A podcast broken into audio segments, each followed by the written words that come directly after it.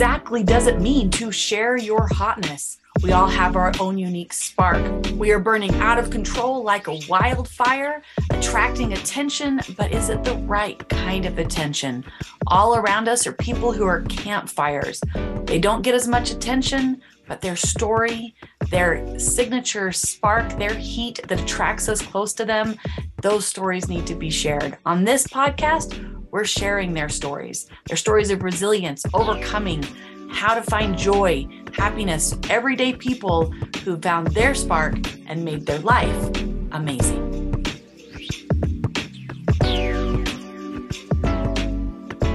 Hello, and welcome to this episode of Share Your Hotness with your host, Lita Green, and my guest today, Raquel Lubbers. Now, Raquel and I go way back. She actually moved one, two, three houses away from me and was my like right there first line when we have what we call the adventure years of my husband getting hit by a bus, then having a massive heart attack, dying briefly, coming back to life, my being in a wheelchair, and then our daughter dying. And we had a lot of needs at that time. We had, um, like I couldn't walk when I was on bed rest. I was in a wheelchair.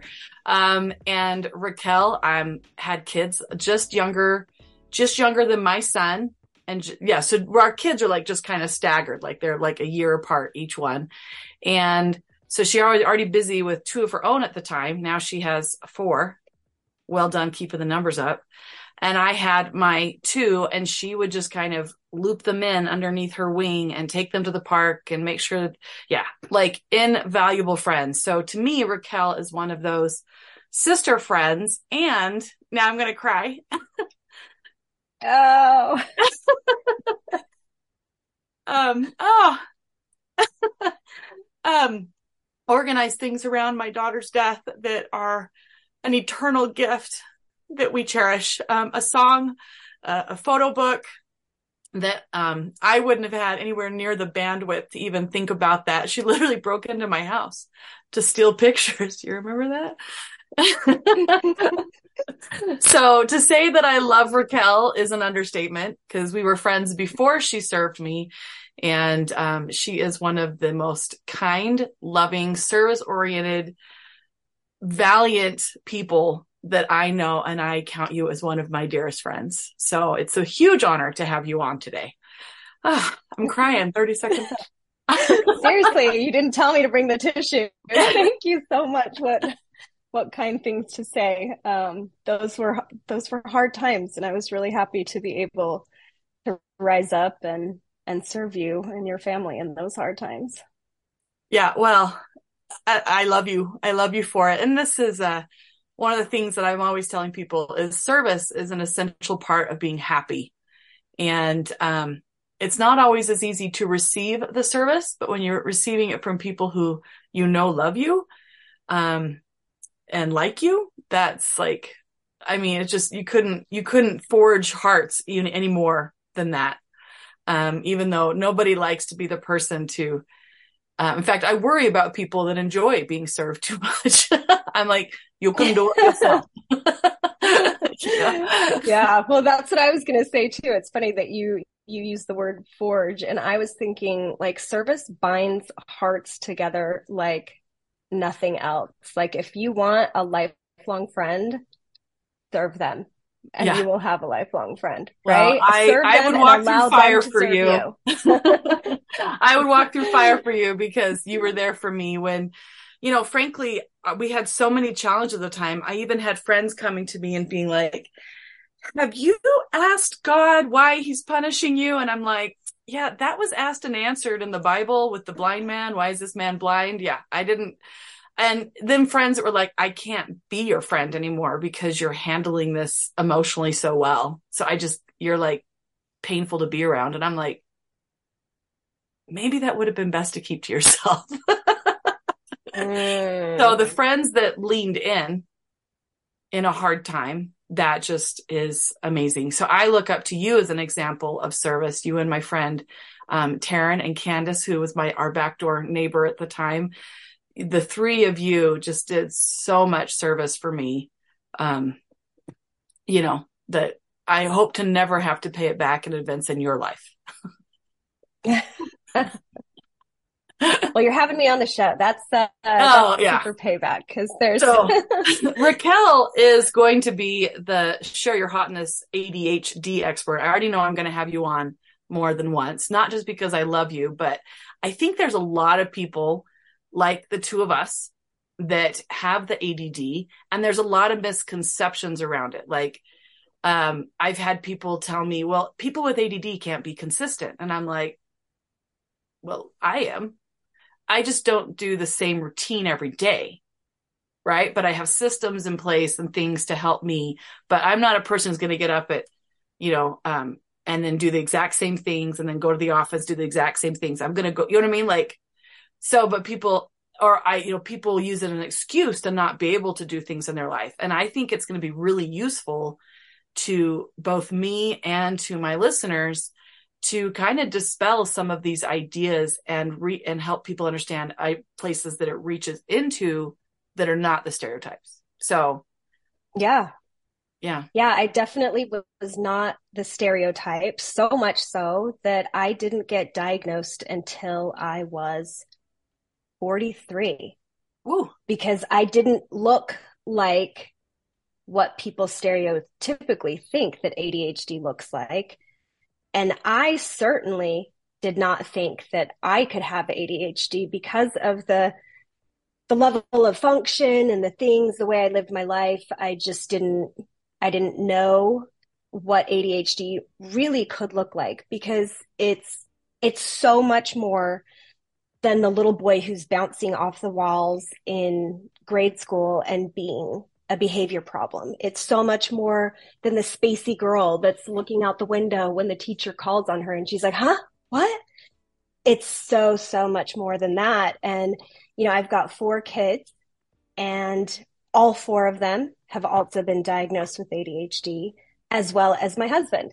And we all, there are common threads that we share, mm-hmm. but we all have very different faces of ADHD. And now that I know what ADHD is, it breaks my heart to see other people struggling and not understanding their brains and their families not understanding their brains. I mean, a child with ADHD, typically by the time they're 12, has heard 20,000 more negative comments mm. criticisms, corrections than the average child. Mm. So when you know that, mm. you now know why by the time they get to adolescence, they're also struggling with anxiety and depression and substance abuse and suicide ideation. And being able to change that is like my new life mission. right. And this is why I'm so because we've had these conversations and I'm like so excited to share this with people because um ADHD, ADD, whatever, which clarify that because I know they like changed the label where it's all ADHD now instead of just ADD. I don't even know. Right. So if you were diagnosed in like the 80s and 90s, you probably had the ADD label. But right now, the the current diagnosing is ADHD, but there are three subtypes. ADHD inattentive, which would have been kind of the old ADD. And then there's ADHD hyperactive, and there's ADHD combination, where they share mm-hmm. some inattentive and hyperactive traits. But the important thing to know about these subtypes is that just because you're diagnosed with one doesn't mean that you're going to stay there. You you may have been an ADHD hyperactive child, but as you've grown, you're now a combination um, because really the foundation of ADHD is deficits with executive functioning, like organization, task initiation, emotional regulation, um, metacognition, and, and self awareness. And so it they all stem from the same place. But someone with executive functioning challenges that may make them, you know, spacey and inattentive Whereas someone else, it may give their body hyperactivity because they're just struggling to pay attention to what they're supposed to be paying attention to. So it mm-hmm. kind of manifests in different ways, but it's from the same root. Okay. So my it runs in my family, like I was saying. And my two brothers on both sides of me were the stereotypical boy that couldn't hold still. And both of them, when you described the negativity, I started, you're going to make me cry again because in my family culture, women were superior to men. And then there was a ranking of how we were loved and, um, like ranked, like from our intelligence to our beauty, right? Which, you know, that's a whole separate conversation. But for any negativity I received, my brothers were just men are just not capable, you know? And so it was, um, way harder for them to grow up in that environment than it was for just me being compared. Right. Mm-hmm. And I mm. didn't fully realize that until I was older and had to confront some of the ideas around men. But again, separate conversation. But they both um, struggled academically, um, struggled with suicidal stuff, and um, have, you know, um, addiction, huge, huge addiction issues my brother just older than me has been clean um where i'm not close to either of my siblings um uh not because of their addiction per se but family dynamics and wanting to protect my kids you know? Um but they um he's been clean for maybe five years and he's a few years older than i am. So maybe around 50 he got himself cleaned up. And then i don't know on my younger sibling um where where he's at you know on that. But they, yeah, it's so hard. You know, just it's so common, so fried too. So it's like you're talking about this executive function added with the compounding of drugs. It's like I don't even they're not the same people and they don't remember things like they used to and their emotions are yeah. so quick to be angry, you know, and can be can be violent. You know, my older brother had some troubles with that, you know. So. Well, yeah, and the emotional regulation piece is so it's it's so impactful. You know, when you look at stats, I I didn't pull the jail one, but that would be interesting too. But just just a few quick stats that um, people with ADHD are five times more likely to attempt suicide.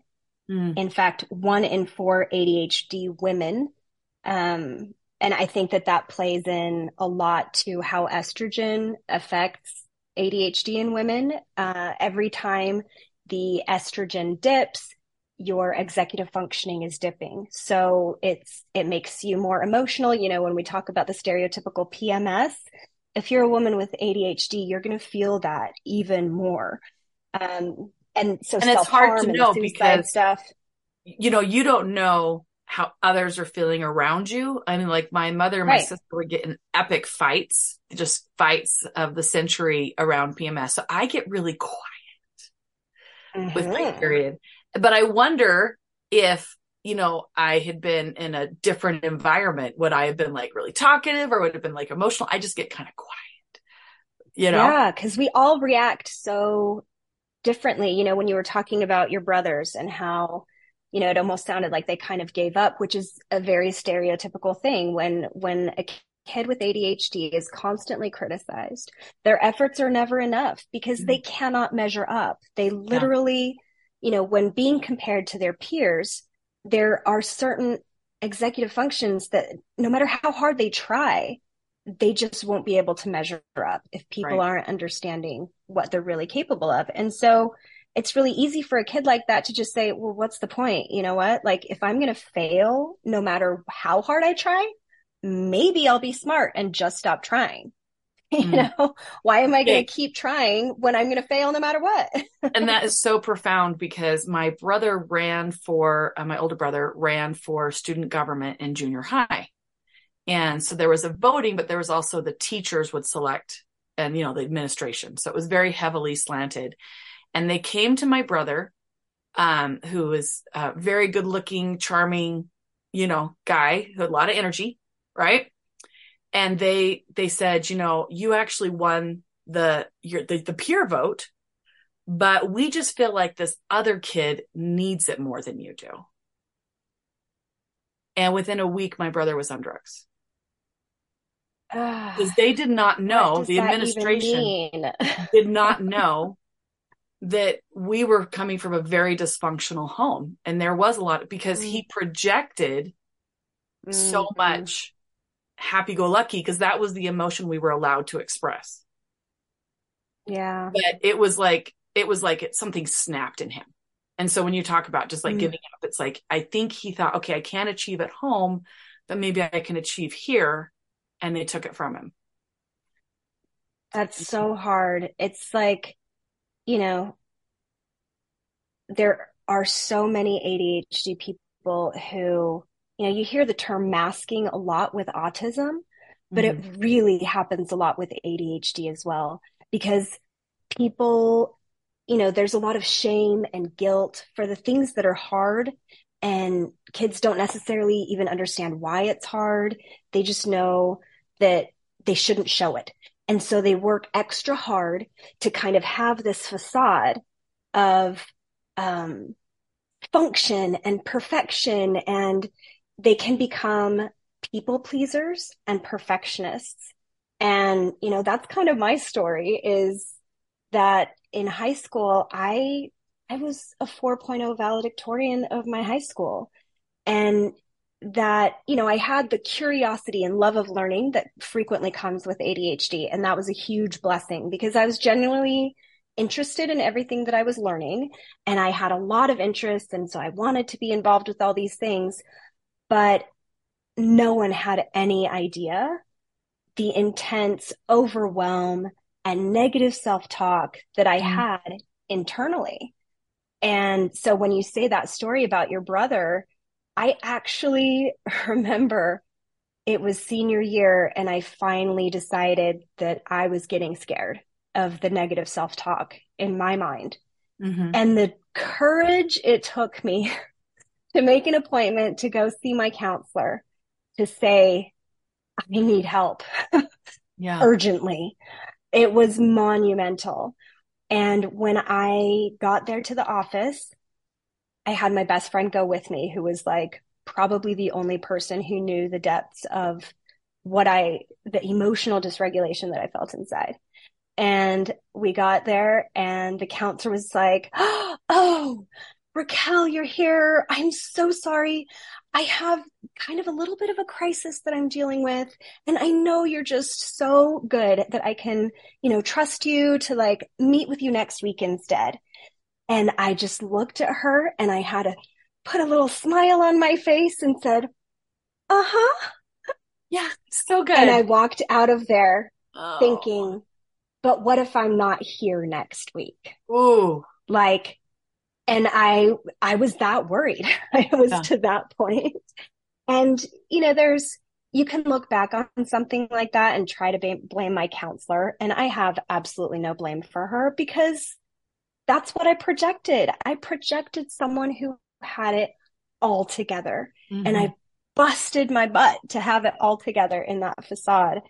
And I think that that's what a lot of ADHD women in particular do. Men do it too, but I, I just feel like, you know, at least anecdotally, the stories that I come across in my research, it's these women who are high functioning. They are keeping everything together, but at a great internal cost. Mm. And, you know, they're getting diagnosed later in life because once once their estrogen starts to dip, once they've got multiple kids and they're trying to juggle it all, it's just too much to juggle anymore. And it all, that facade just comes crumbling down. And that's what finally gets them a diagnosis. Yeah, yeah. Well, I've I've wondered, you know, um, I suspect that my mother had undiagnosed ADD, you know, um, and because it, but you know, women in general, you know, um, Jordan Peterson says women are more amiable.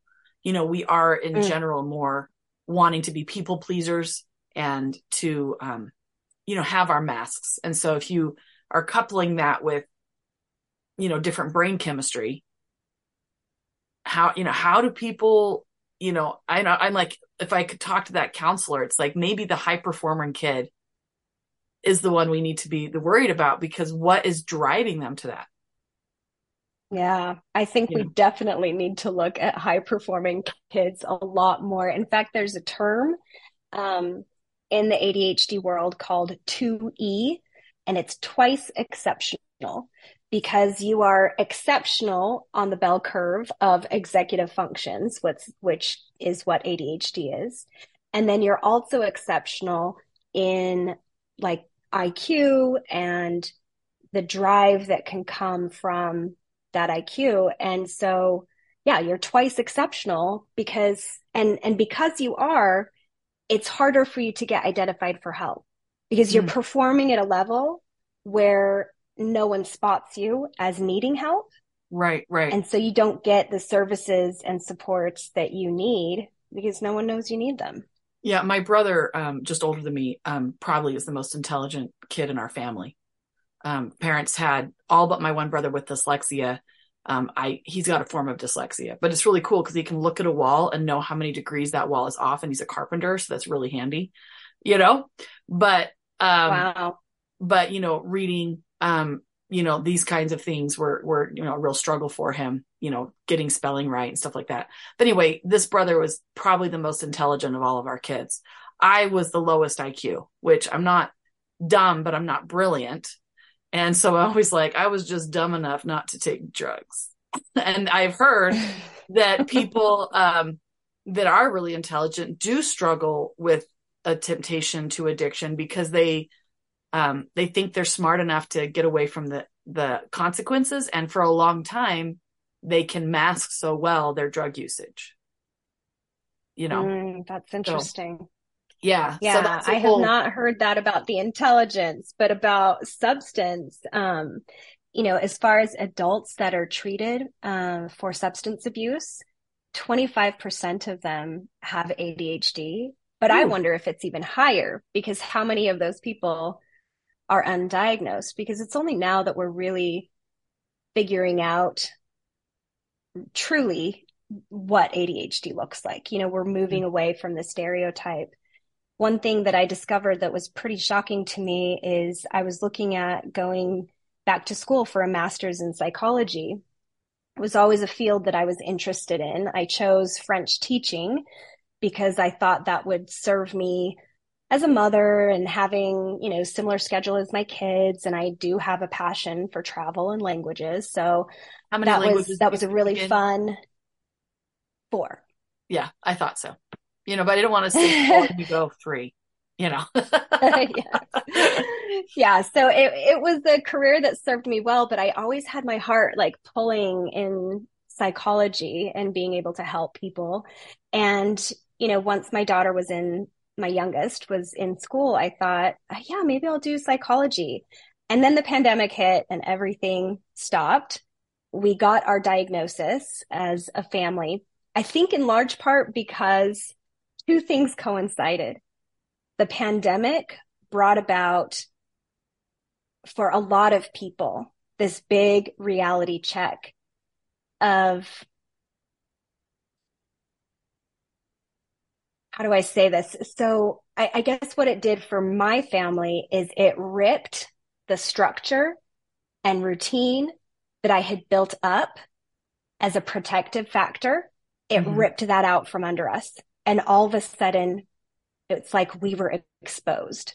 Mm, yeah. The real us was exposed, you know, and it just felt so chaotic. Like all the kids online school and managing everything. And this coincided with me in perimenopause, which I admit I didn't even know what was a thing. I, I had heard of menopause. I didn't know that there was this whole 10 year phase of perimenopause where your estrogen is already dipping. And so my ADHD was exacerbating at the same time that, you know, the pandemic the ripped all yeah. of our structures away. So, um, and that's you know, an interesting so that thing kind of, because you know, you see these things on Facebook and it'll be like, are you an ADHD mess? You know, kind of thing. And it's like, and I'm like, um, I keep a tidy house. I know that you keep a tidy house. I know a lot of people with ADD who keep a tidy house. And so it kind of irritates me that they're like, you're automatically this, you know, and it's like, yeah.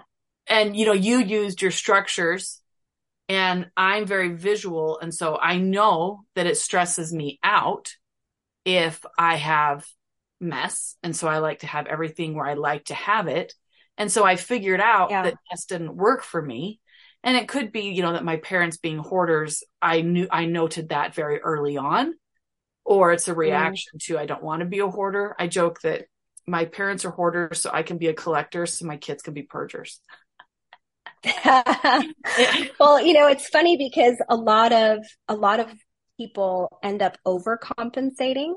You know, so they become extreme planners and mm-hmm. extremely organized because they are working hard at that. And I always used to joke, um, you know, I had some pet names for my storage room the Dungeon of Doom, the Castle of Chaos, and I would keep my house super tidy. But oh my gosh, if someone needed something from the storage room, I was like, hold on, I'll go get it.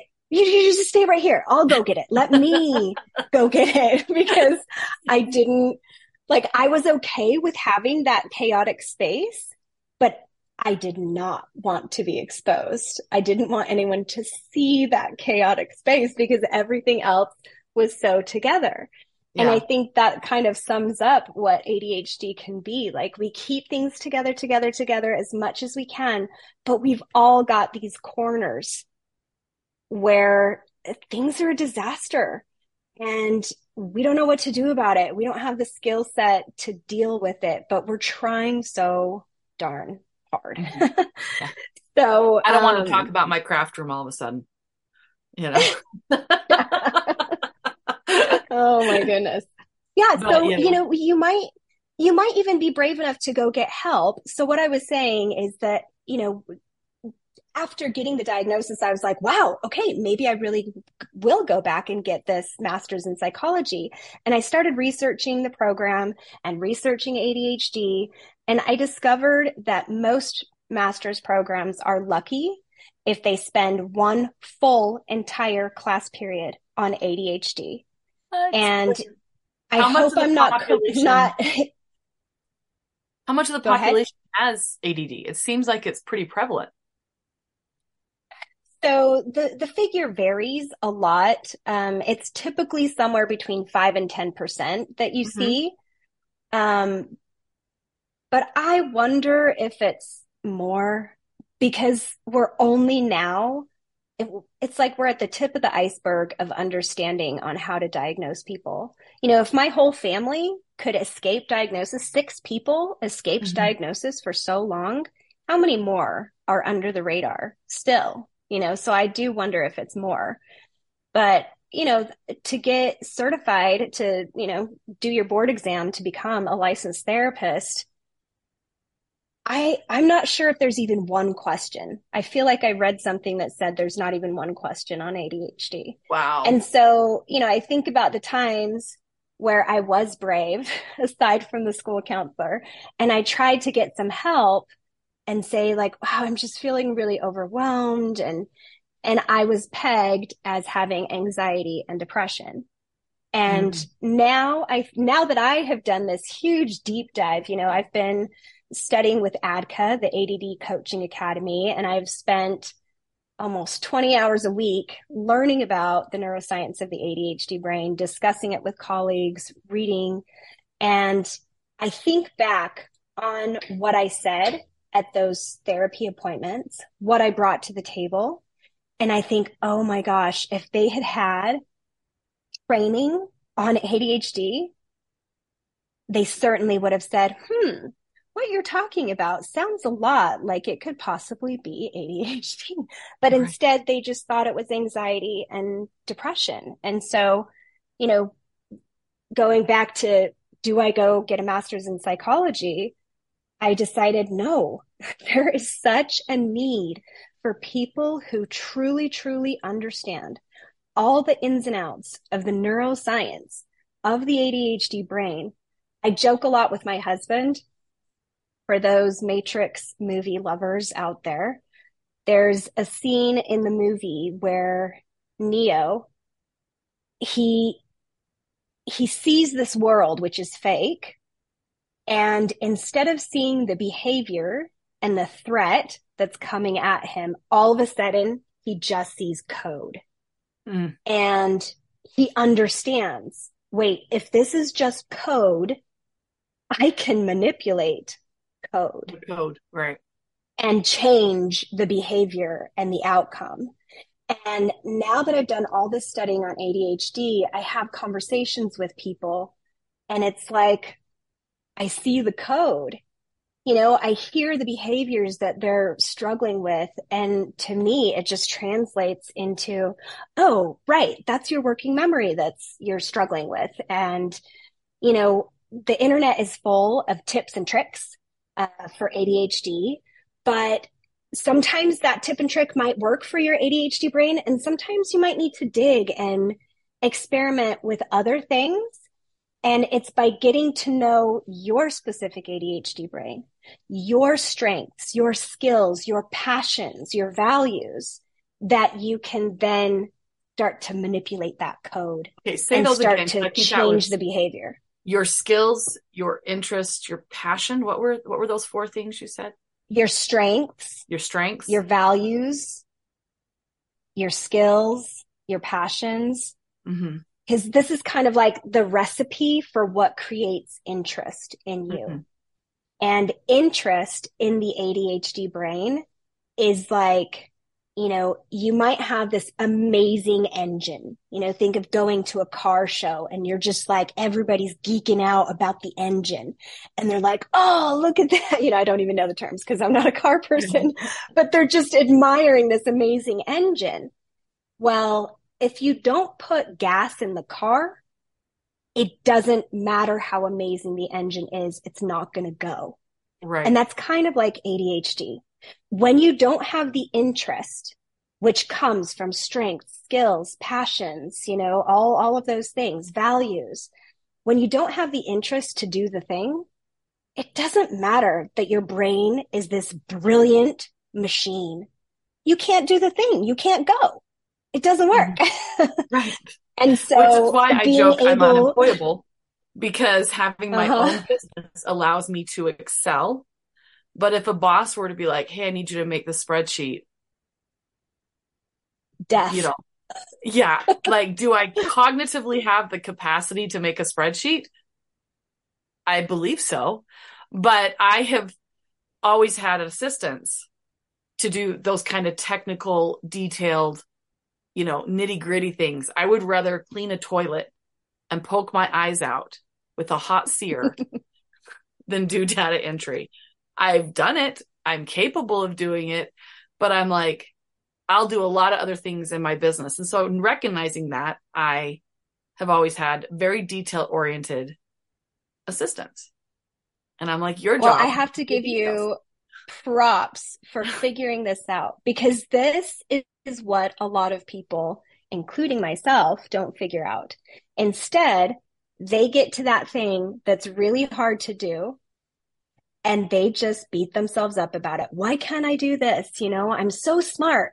I can do X, Y, Z. Why can't I do one, two, three? It's just like so painful. And I just like, and they just beat themselves up. I was just talking to a potential client who is, you know, a middle aged man. And he was just saying, like, I have so much shame and guilt because oh. I can't do the thing like where I'm at in my career. I should be able to do the thing and I just can't. And the negative, negative self talk that comes with that is just brutal.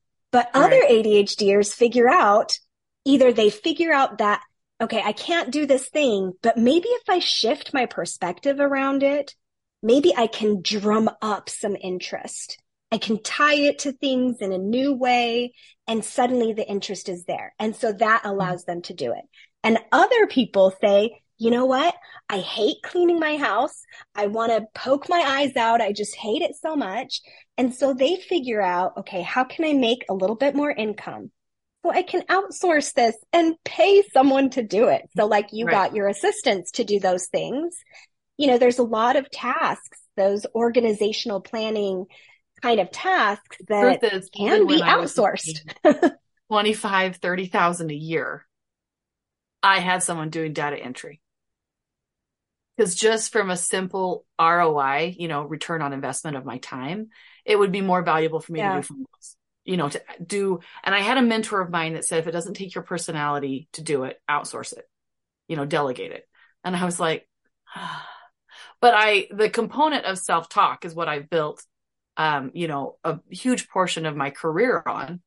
And now I'm sitting there looking at it going, maybe I got really good at it because I had to with ADD you know Mm, like it forced me into um really refining how i allow thoughts to take hold.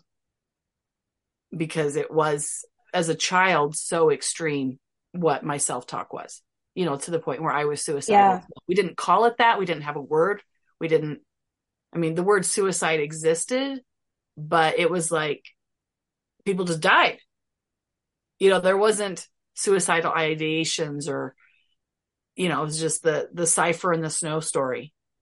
You know, the poor kid Yeah. that everybody made fun of and then one day was dead. You know, there wasn't a Right. lot of discussion about how we prevent other than putting on your peers, don't ever be mean because somebody might die of suicide, which just. Irks me. Yes, don't be mean, but don't put on another child that every word coming out of their mouth could kill someone. Yes, being kind is super important, but children should not have the weight of, you know, that kind of pressure of life and death over words. Yeah. And It's like, be really the most important words are those internal Right. words, you Which know. is and my I whole was, bowling program. combination. Yeah, my whole bullying program is about the main bully you have to worry about is not the kid out there, it's the kid inside. It's you. Yeah. What are you And addressing? sometimes Because you don't even out. realize. right. Yeah, right. and you sometimes you might not even realize that talk because I am by nature a very positive, very resilient, get up and go, pull yourself up by the bootstraps, you can do anything, you know? Mhm. That's that's who I am. And I hadn't really realized how how pervasive that negative self-talk was. And and that's the thing is that with gosh, there's a book, ADHD 2.0 by Hallowell and Ratey. And when I read it, I mean, I, I kind of had a moment where I just let the tears out and cried because they have this dichotomy, the paradox of ADHD, where they've got one column of useful things and one column of problematic things. The crazy part is it's the same thing. It's two sides of the same coin. And, you know, there's something like, for example, um, naturally creative ideas pop all the time, like in a popcorn machine. So that's useful. That's amazing. Yeah. But the problematic part is trouble organizing all the ideas and doing something productive with them. You know, there's another one, passionate, zealous, idealistic, will sacrifice everything for the cause for a friend. Yes, that's me. And then the problematic bit can become rigid in the service of a cause, can become fanatical, strident, irrational, Captain Ahab syndrome. So all of these paradoxes in my life were sources of negative self-talk. I gave myself props for the awesome bits of me and I was very proud of my accomplishments. I was very driven. And then I think that just not understanding the negative, like the flip side of the coin, Mhm. sometimes it was confusing. And I think that that confusion weaves in some, some low level negative self talk that comes in. And, Right. And I know that our youth face this a lot. And it's, it's one of the reasons why, you know, I feel so passionate about bringing more awareness to ADHD so that people can be caught sooner in diagnosis and that people know what to do. Okay, I got this diagnosis. Diagnosis. Now what? And labels um, can be used in a paradox form as well. I'm Yeah. all for labels being used as for what you were just saying. So you can figure out, look under the engine, figure out the components between the gas and the engine, um, analyzing ways you could approach and deal with and thrive with that. Um, or they can be used as, uh, well, I can't because I have that. Oh, it just drives me nuts when people are like, well, I can't Yeah. because I'm like, Cause what? You know, like I would tell my daughter and any of her friends that would come near, they're like, well, I can't because I'm a girl. I'd be like, whoa, whoa. Women have fought. My daughter would be like, don't, because I will just go off on this whole thing about women have died for the right you're shrugging. You know, they fought for that right. And humankind yeah. has fought for the right that any, anything that we're shrugging. And somewhere elsewhere in the world, people do not have that right, you know? So it really irritates me. People are like, oh, I can't because I have. And I'm like, figure it out. Figure out a way around it. Like I did when I was making very little money. I figured out that I would, the gear up to do the task would take so long that it's like, it's just more productive if I offload that two, three hours a week and I go do something that will actually earn me money. And maybe I was forced into that level of creativity for problem solving because I was putting my husband through school and, um, you know, had to figure it out. But yeah, um, you know, I which is basically what you just said is basically kind of the model that I try to use in my coaching, which is you were able to brilliantly on your own identify your strengths. And you knew you had this awareness of what your weaknesses were. And so instead of pouring in tons of effort, you know, I'm going to keep bumping my head up against this brick wall of data entry until I get good at it, right? You didn't waste your time with that. You were yeah. like, no, I really shine over here I am knocking home runs out of the park right over here. So I'm going to do that so well and outsource this other stuff so that I can really shine and thrive and create a life of passion and purpose where these weaknesses aren't holding me down. They're not dragging me down. I'm not wasting time on them. And I mean, that's really it. That's the beauty of you know, if you can find a strength based coach, any coach is going to get you. Well, wait, you not know, like you coach, because I have had coaches that have told me I cannot outsource a task that I don't know the in and outs of how to do the task. Mm, and so, no. you know, and I'm like, um, it's just not worth, you know, what I would call brain power at the time, you know, because you know yeah. that things you're not as good at take more time. But I don't think any coach. And so I'm gonna I'm gonna plug you here, which one of the reasons why I want to have you on is because yes, I did really well with that. But how many years? How many years did it take for me to figure out these are my strengths versus these are the things that it's okay that I don't have to do? And yeah. I do think that the reason I had to figure it out is because my back was against the wall with my husband's heart. Because and that was interest. That was interest and motivation for you, right? right. So oh, you had I mean, white knuckled interest when yeah. you know your spouse dies one time. I always joke, it's just the one time that irritates you. There's some things that, you know, just the one time. Um, and I don't want anyone to have, to, you know, why go? I mean, that's why I've written two books. I don't want people to have to go through what I went through to figure out what my strengths are. How much better to go, what kind of chemistry is going on in my brain? And then what can I do about it so that you can feel amazing? Because confidence, resilience comes from building up experiences that are like lining up with what your values and your integrity and your self perception right? Yes, so I'm a confident absolutely. person because when people say, Lita, you're not good at grammar, I'm like, yeah. I'm not even trying to hide it. yeah, I'm not good at grammar. And sometimes, you know, I'll have people who will send me edited versions of a Facebook post, and I'm like, thanks for the free editing. You know, but I'm not wasting time because for a combination of reasons, um, you know, having a lot of trauma in my early childhood, math and grammar and skills that build on each other, then you compile with the ADD. Those are, those tend to be harder skills. And I'm like, you know what? It's okay. It's all right. I don't have to be good at everything. So I think it's really important that if those who are listening have ADD, to reach out to someone like Raquel. I obviously recommend Raquel because I trust her soul and her heart so deeply um, that I could not endorse. To me, if you're going to work with a professional, make sure that person is not going to guide you in a place that is against your values. That is, you know, that's why I was like, repeat that because I love that so much that um, I was with a therapist one time after one of my miscarriages and I said something about God and they were like, let's not waste our time on fairy tales.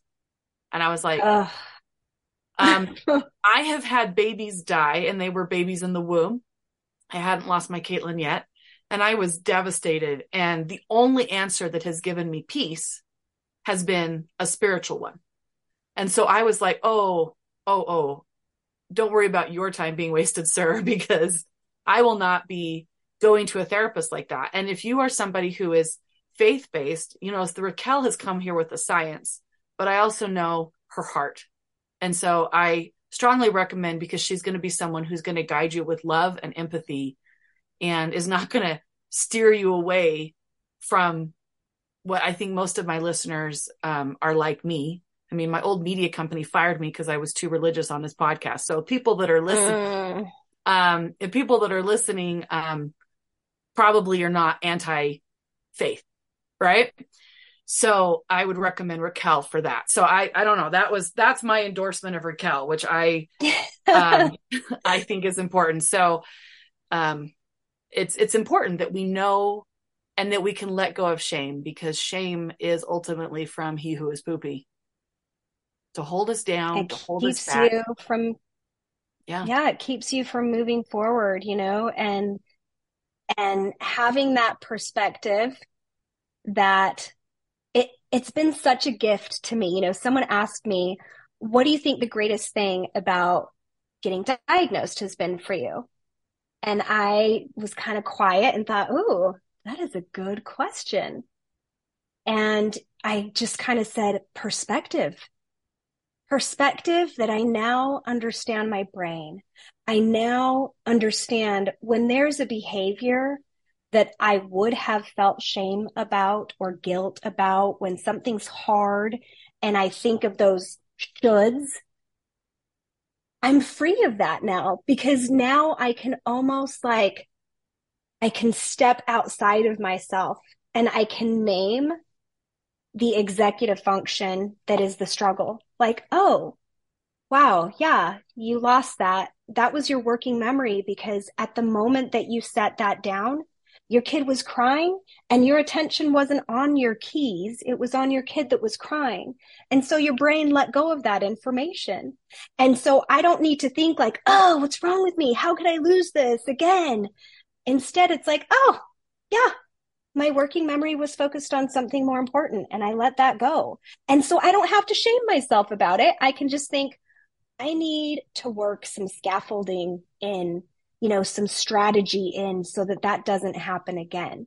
So I'm going to have a hook by the, the door and try that out. And maybe that'll work, but maybe I'll have to try something else, you know, but it it's this process of being of able time. to love yourself. Yeah. yeah. You know, and, and then and the, you, you learn how to love yourself. Yeah. Right, exactly. You learn how to love yourself, you learn that self compassion, and that opens your mind up to start figuring out what are the strategies that work for me? How can I outsource what doesn't matter? And how can I build the skills that do matter? And that's, that's what coaching is all about. And I was going to say that any coach can tell you good tips and tricks, but a coach that understands the ADHD brain is next level mm-hmm. because mm-hmm. they get the true barriers that you're facing and they understand how to build bridges across those barriers. And it's, it's been a beautiful thing to be helping people and seeing the transformation as they learn to love their brains, they learn to accept themselves as they are, and they learn those strategies that work for them to move their life forward in passion and purpose. And it's just such a beautiful thing. Well, I could not do, and we've had this conversation privately, but I could not do what I do without ADD. Because people are like, how do you yeah. manage to do all these things? And I'm like, one at a time when I'm interested, right? But I I do speaking. Yeah. I have a makeup business. You know, I you know, am writing. I'm you know, I have a charity. But it's because I get outside of scheduling things, I get to choose what I'm interested in that day. And if I had a What a privilege. yeah, and it is it is a privilege. It's a hundred percent a privilege that has been earned. But it's a privilege that you crafted, right? Like Mhm. you crafted this. You took the bull by the horns and said, you know what? I don't necessarily know the neuroscience of the ADHD brain and why I need to do this, but but your intuition, maybe even God giving I was you gonna say, insight give credit. into what you need. Yeah. you know, like you you had that inspiration to know what you needed to do without necessarily knowing why. You knew what you needed to do. You crafted a life of of interest. You figured out how to bring your strengths in. I'd love to figure out your strengths profile because I've got some guesses, but um, you figured out how to use your strengths to create this life where you are passionate and you are full of purpose. You're a woman on a mission. You've turned lipstick into so much more than lipstick. You've been able to transform lives because you found a life of passion and purpose, right. Full of interest. So it's awesome. I love that you've done that without without understanding what you were doing. You followed this beautiful Well, let's give credit credit to where credit's due, God. And I also believe that um, God will send us great mentors, great coaches um, when the time is right. And I had been inspired early in my career that I had to be very careful of whose advice I took. Mm. and that you know resonated in a very spiritual way um, for me and we don't have the time to go into that but that's why it's so important to me that i do make sure that people know if you trust me you can trust raquel um, so go to raquel and we'll have to get my strength profile done so we can uh we Yeah. can help me lean into my strengths even more is how i refer to it it's like it's okay just lean into your strengths just lean into what you were made to be Absolutely. it's okay Yes. you know and figure out your math strengths and lean into them. You know, like so many parents are are having so many struggles with their kids, especially if the kids have, have any neurodivergence. And it's like take the time to figure out what your kids' strengths are. Yeah. And and lean into those and help them build their strengths up so much that they outshine and outcrowd the weaknesses absolutely because they're hearing about the weaknesses all day. Right Give them the strengths. Let them hear about the strengths too. Preach it. Okay, so first of all, I want everyone to know that we are doing this in October because October evidently is a really busy month, but it's Infant Loss Awareness Day uh, month, so that's tender to my heart. Um, and it's also ADH, ADHD Awareness Month. So I'm just, and there's also something about Native Americans in October, so I gotta be like lit up and revved in October. Yes. you know, I'm like, man, all the things. yeah. So uh, we wanted to make sure that we did this in in um, acknowledgement of that, and to make sure that you guys are being aware. So I'm also going to formally ask you to come on again soon to do a parenting ADHD episode. Are you in, my friend? I would adore that. That is probably where the sweet spot of my passion is because, you know, before learning that my family had ADHD, I knew that we were extra special people. And, you know, there was, there were some challenges that were just like, man, we're extra awesome, but we've also got some extra challenges going on. And I tell you, that could be a whole episode on God giving revelation because I got insights into which books to read. You know, mm. I I didn't get the insight into what the diagnosis was, but man, I got some tools in my toolkit that really helped prevent a lot of a lot of problems that a lot of families often face with ADHD. Yeah. So, And just to um, take the I would shame love to talk about room. it. yeah just to take the shame out of the room we got completely blindsided by the extent of my husband my my son we knew he had tourette's but with tourette's is linked anxiety and ocd and we got blindsided by the depth of how much this kid was because he was such a harp, harp, high performer, he is such a delight. I mean, you could not ask to raise better teenagers than my kids. Like people are like, "You're such a good mom." I'm like, "Am I?" Or did I just get really great kids who listen? You know, I did not mm. realize the level and extent that my son was hurting. And once we have been able to learn about his particular brain chemistry, man, I wished I'd had that when he was 12.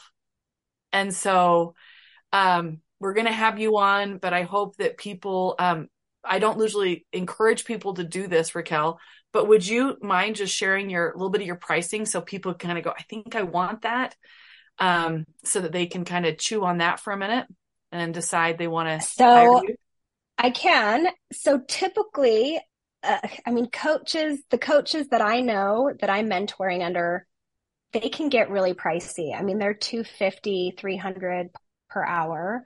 So my pricing is 150 per hour, but I have scholarship spots because this is such a passion for me that if there's a family that you know isn't in a high income bracket but you're like wow I really wish she could help me. My family really needs this. Like talk to me because I I always try to make some scholarship spots and I can work out different things. And, and I'm not talking about, you know, payment plans where you're going to pay me till you die because I want the same amount of money. Like I'm truly talking about lowering the rate for you yeah. if that's something that helps you get In other words, you, you just want to be able to help people and you want to be able to make a living, you know? Yes. So Yes. Part of me so, wants to just do it for free and help everybody, but you know, I, I encourage you not something. to. encourage you not to, my friend, um, because uh, I know. Yeah, you got. I would burn out, and then I wouldn't help anybody. right. yes, exactly. I have to support um, my family too. and I think there's a lot of we could do a whole hard discussion about money issues, um, which would be fun to have you on too. But um, guys, reach out to Raquel. She is, like I said, I cannot endorse her heart enough I love this woman and I know she'll take excellent care of you guys. So, with that, my friend, thank you for being on this episode of Share Your Hotness. Is there anything else that you would like to add?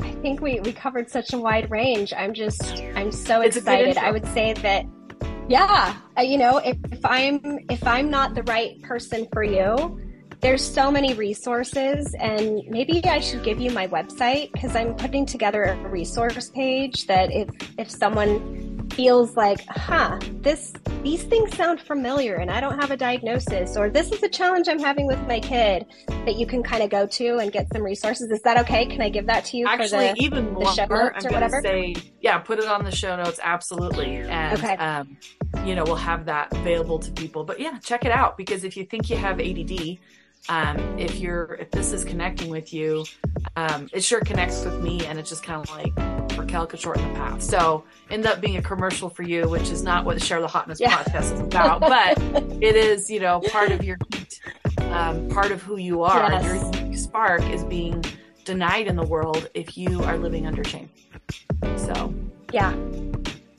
Get out from under the shame. There's a whole world of passion and purpose out there waiting for your strengths that you've got to share it with the world. So let's let's figure out how to get your strengths shining and that's that's the whole that's my new purpose in life. and I love it and I'm fully behind you on it. So thank you for listening to this episode of Share Your Hotness with your host Lita Green and Raquel Lubbers as my guest today. Thank you.